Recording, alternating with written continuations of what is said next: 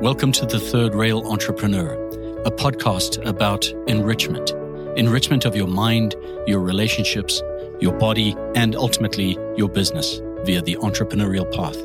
My name is Alistair MacDonald. Let's get started.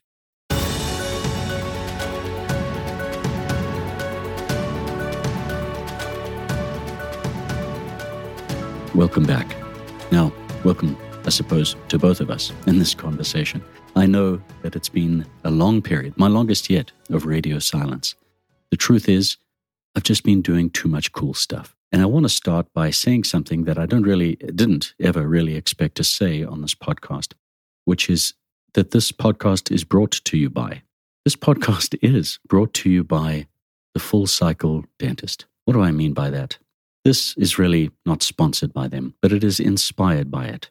The Full Cycle Dentist is a private group that I work with of individuals, obviously in the dental business, that have gathered around our electronic campfire over the last year a small group of incredible humans that are truly invested in their own growth and expansion, whether it is of their businesses and their profit or their families and their well being. This is a group of individuals that I've truly come to love, trust, admire, respect, and just absolutely indulge in working alongside. This is a little end of year shout out from me to you. If you're out there, my dear full cycle dentists, what a privilege it has been to journey alongside you through this incredible year. As I sit to share some thoughts here with you today, the news and the media is abuzz with the latest stimulus package. Two different parties, both competing for the most popularity. It's, of course, not lost on anybody that we're now haggling over a $600 per person or per household check. It's, as I say, not lost or shouldn't be that what was a $1,200 check before the election is a $600 check after it. How naive and short sighted and manipulable we are. Nonetheless, we are finding ourselves in this rare confluence of events where the most conservative, or at least the party that is considered conservative, is fighting with the liberal progressive party to see who can cut the largest check. Conservative indeed. The world is upside down, and we can't wait to haggle and fight with each other in supposedly the service of removing these pains left by and scores and scars cut deeper by COVID 19. But this is not really the stuff that is of great concern to me. I understand that there are many, many Americans, as many as 29.6 million of them, that are in serious economic distress. And it is no secret that these people need help immediately. But helping them is, of course, a short term solution in the hopes that the US economy will fire back up to its pre COVID numbers and dynamism, which it's worth pointing out peaked out exactly as I predicted in March of 2018 at the fourth quarter of 2019. The US economy was already rolling over into a recession by the time COVID hit. This recession was not caused by a COVID contraction. It was simply compounded and accelerated by it. All we have to do, of course, is set our opinions aside and look at the data. But that's not what we're talking about today. What I want to talk about is something far, far more dangerous than whether or not we should cut a 600 or $2,000 check for ourselves using our own money from the future. What concerns me is the broader quote unquote stimulus and supportive behavior of the US Treasury and the Federal Reserve in the United States, and not just the United States, but around the world. Around the world, central banks are fighting almost in this race to the bottom to see what they can do to supposedly stimulate their economy. But all it takes is just a rudimentary understanding of the principles of incentive and a basic understanding of business when we look under the hoods to see that there is nothing stimulatory about this at all. It is supportive. On the surface, that may sound like a really good trade. Friends, I'm here to tell you it is not a good trade, and it is the most dangerous long term decision that the United States political machine has made on our behalf in generations. I may have spoken in previous episodes, I know we've covered it extensively in our full cycle group. The decision by the US Federal Reserve to bypass their standard supportive purchases of US government treasuries with your money and instead gone directly to the corporate bond market. I have been speaking for two years about the dangers lurking and growing inside the US corporate bond market. This is an area of serious concern, and the Federal Reserve knows it. That's why it is that they've gone straight to the bond market to buy the bonds supposedly of US companies to support the liquidity issues. This is a hoax. This is a true hoax. This is diversionary. When we take a list and look at a list of who the recipients of these bond purchases are, they are largely, or just as largely, foreign companies. What the issue is if VW bonds from Germany benefit from our US dollars, our taxpayer dollars, buying their bonds? How does that possibly serve us? What about the bankrupt Hertz rental car company? Again, not even a US company. How does that support your bakery? It doesn't. The Federal Reserve is doing this to give the illusion of price support because they know that the corporate bond market is a $4 trillion bomb sitting on top of a very thin shelf of ice. One way or another, something large is going to happen. And I think it will in 2021. Oddly enough, if we are smart and deft, this will provide significant opportunities for us as business owners and investors. But that's not the point of today's conversation. There is a phenomenon in business known as the zombie company. Zombies, named after the same kind of sci fi premise, are businesses that are not quite dead, but not really alive either. A zombie is the living dead. These are companies, by definition, whose net income is not large enough to cover the interest payments on their debt. I'm going to say that again. It's important that we're clear in our understanding so that we can be clear in our personal, individual, and professional strategies to navigate these next 18 months. A zombie company is one whose net income is not enough to cover its current, not future, current debt interest payments. Just how bad is it? Just to frame out and get some context here, the term zombie companies first emerged after Japan's implosion from its peak in 1989, 1990, and 1991, a triple top in equities, commercial property, and residential property before falling into a 25 year deflationary spiral. The Japanese government's sweeping and grand idea was that they would basically prop up these companies that otherwise should be dead by offering them endless flows of cheap, or in their case, ultimately free credit to keep the lights on. The United States, entering its own boom time of the 1990s, decided that we know best about capitalism. And so a young, naive, politically motivated economist named Timothy Geithner, whom you might recognize, who went on to become U.S. Treasury Secretary, jumped in a plane and flew over to Japan and arrived just in time to wag his oversized index finger in the face of the Japanese finance and central bank leaders to tell them about all of the perils of propping up companies that shouldn't exist. This is a bad idea, he told them, and they were making a huge long term mistake for the Japanese economy. He was right. He was also, as we all are, a victim of hubris. No shorter than 17, 18 years later, the United States was hit with a financial crisis that was so large it dwarfed even some aspects in its decline of the Great Depression. Geithner's solution? Zombie companies. He couldn't wait to do exactly the same thing in the sweeping field of irony and cut checks to these companies to keep them at least open. What we did was we propped up companies that shouldn't be in business. The COVID implosion in corporate credit markets and demand contraction. Oddly enough, a lot of recessions historically are driven by a breakdown in demand. Consumers just stop buying so much. In the case of COVID 19 and the structural damage to shipping and railway and so on and so forth around the world, meant that it was a simultaneous implosion in supply and demand making it one that's likely to be with us for some time. Don't let the equity markets tell you otherwise.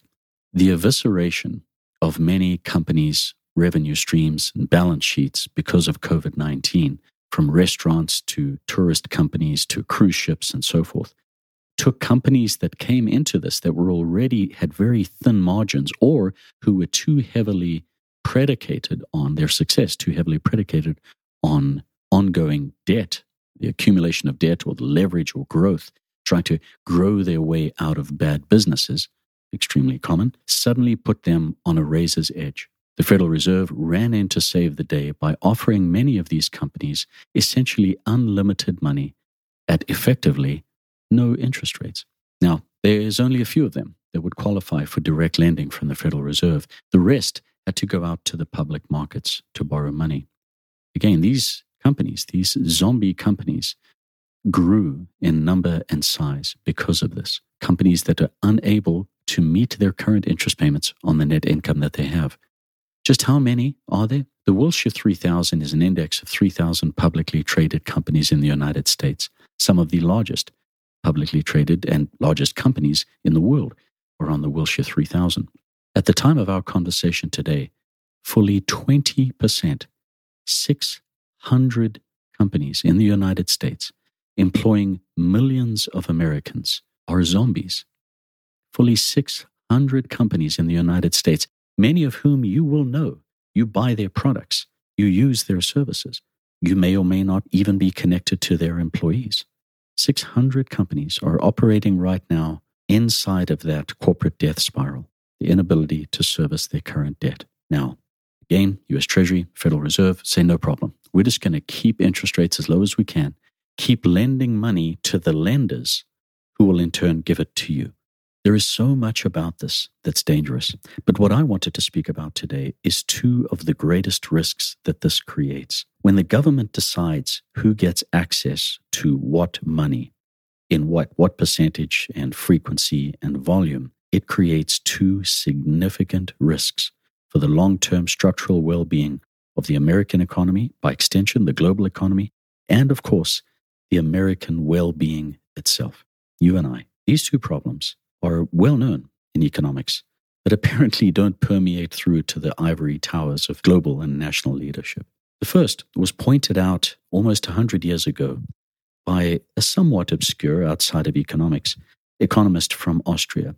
His name was Joseph Schumpeter. And Schumpeter had been inspired, strangely enough, by a lot of the economic theory writing of Karl Marx. But he was, unlike Marx, a huge advocate and one of the early economic advocates for entrepreneurs and true free market systems, not what we see today, which is really corporate cronyism, exactly the kind of thing that happens in a late cycle free market environment, exactly the kind of stuff that more socialist leaning Americans do get to sink their teeth into and complain about with complete legitimacy. Now, the problems that they have, of course, is not with capitalism, it's with cronyism, but it's so pervasive and their reading may be so shallow that they don't see the difference between the two. And I can understand that. But let's get back to Schumpeter. Schumpeter shared a principle in his advocating for the importance and power of you, the entrepreneur. Key among these various principles that he shared was the principle of what he called creative destruction. His working premise was that entrepreneurship and business is itself an idea, much like democracy just an idea. And as a result, it is an idea that is constantly growing and a field that is constantly evolving. There is an evolutionary process at work inside not just our biology, but the businesses and industries that we create. We know this. We simply look at the SUV parked in your driveway versus the buggy and cart that were parked in your great great grandparents' driveway. In order for us to innovate, we need to have the thing that has taken us this far die creative destruction, the competitive destruction and comparison between the product that I deliver at a price and efficacy for you that dwarfs that of your own. Marx himself had spoken about these two beautiful principles of accumulation of capital and annihilation of it. Inside of any technologically driven capitalist system, there will always be temporary monopolies. Always. Whether it is Facebook or Google or Standard Oil or any number of those that have shown up through America's various business cycles, there will be temporary monopolies. The important thing for us to hold on to before we light our torches and grab our pitchforks is that these are temporary. And they are not made temporary by some ridiculous arcane political interference. They are largely made temporary by the acceleration of technology itself. There's an old saying and principle inside the commodities markets, which is that the cure for high prices is high prices. The cure for high priced oil is high priced oil. When oil hits $100 a barrel, suddenly the, ta- the tar sands of Western Canada or the fracking fields of Wyoming are competitively priced. It actually makes sense to start working on solar power, wind power, because the upfront cost of solar, for example, something I'm increasingly looking into personally, not for my home, but as uh, commercial scale investment opportunities, the upfront cost of these new technologies is super expensive. We need the price of oil to be high to justify some of these new, more avant garde technologies. As the price rises, competition is brought to bear. That competition inevitably has to be priced on and built around the premise that we can deliver a better product for cheaper or the same product for cheaper. Either way, the progress is real. That means that you, enjoying the luxury of your temporary monopoly or the advantage that you share in scale market share, is constantly at threat with the innovation of my work. Woolworths effectively no longer exists. But Woolworths itself was one of the first stores in the world to really scale to the size that it did. It was also the first store where you could walk behind the counter and pick items off the shelf yourself. This was radical. And many mom and pop shops were destroyed by it. Now, there's no room for purpose of this conversation for us to jump into the moral or ethical underpinnings of this and what's right or what's wrong. There's a lot of bad thinking around these principles. But it was important that the companies that previously were delivering the horse and buggy were destroyed by those that were providing new technologies. When the Federal Reserve and the US Treasury prop up zombie banks, they are not just rewarding people for size and previous existence they are inherently killing the incentive for the most valuable thing in a free capitalist market, or really in any economy innovation. If their objective is simply to keep the lights on at company X and the machine turning over, they will never be able to stimulate innovation. It is innovation that we need. It is new ideas, but we don't have any. We don't have any on any sort of platform. Simply look at our 2020 election cycle and what you saw with two parties bickering at each other ad hominem because they had no new ideas. Yuval Noah Harari, the historian whose work I love, makes this point really clearly and eloquently. There are no new ideas. Even the Democrats' principle or premise and promise of Green New Deal is simply new lipstick on the same pig. The New Deal was launched during the Great Depression, also, of course, by uh, a Democrat in that case. But even our terminology is rooted in ideas of the past. We simply, as I say, put new lipstick on the same pig. On the other side of the aisle, there was nothing new except nationalism and protectionism. That's also not new. Smoot Hawley is a great precedent for us to look at if we want to know how that ends. When you choose selectively to support a dying business, you are not just stealing opportunity from those that are trying to innovate by crowding out the space. You are rewarding the least innovative among us. You are choosing the old guard, the familiar club whose members you've known for years. You're choosing to privilege them at the cost of future generations. At some point, the ruse will be up. The free money will end. The people will rise up. Creative destruction is one of the most valuable and powerful insights and tools for us to use in our economy and in our personal economy. Take some time to think about what it is inside of your business, even inside of your life. You knew this part was coming You know that I'm constantly trying to repurpose and cross pollinate principles in different areas of my own life. Take this principle and ask yourself what relationships in your life are you taking energy from those that are yielding benefit to you and simply keeping others on life support?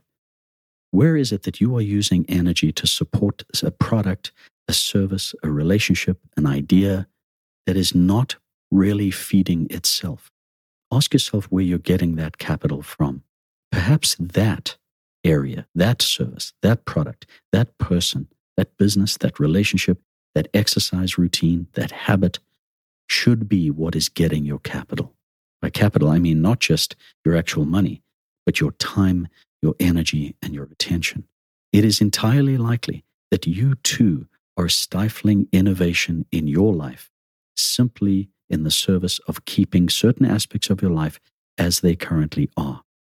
You are choosing to support a dinosaur, just like me. I have been able to deploy this principle on a number of occasions, even just over the last two years. It's been super valuable. I found myself walking away from opportunities that others thought I was crazy about.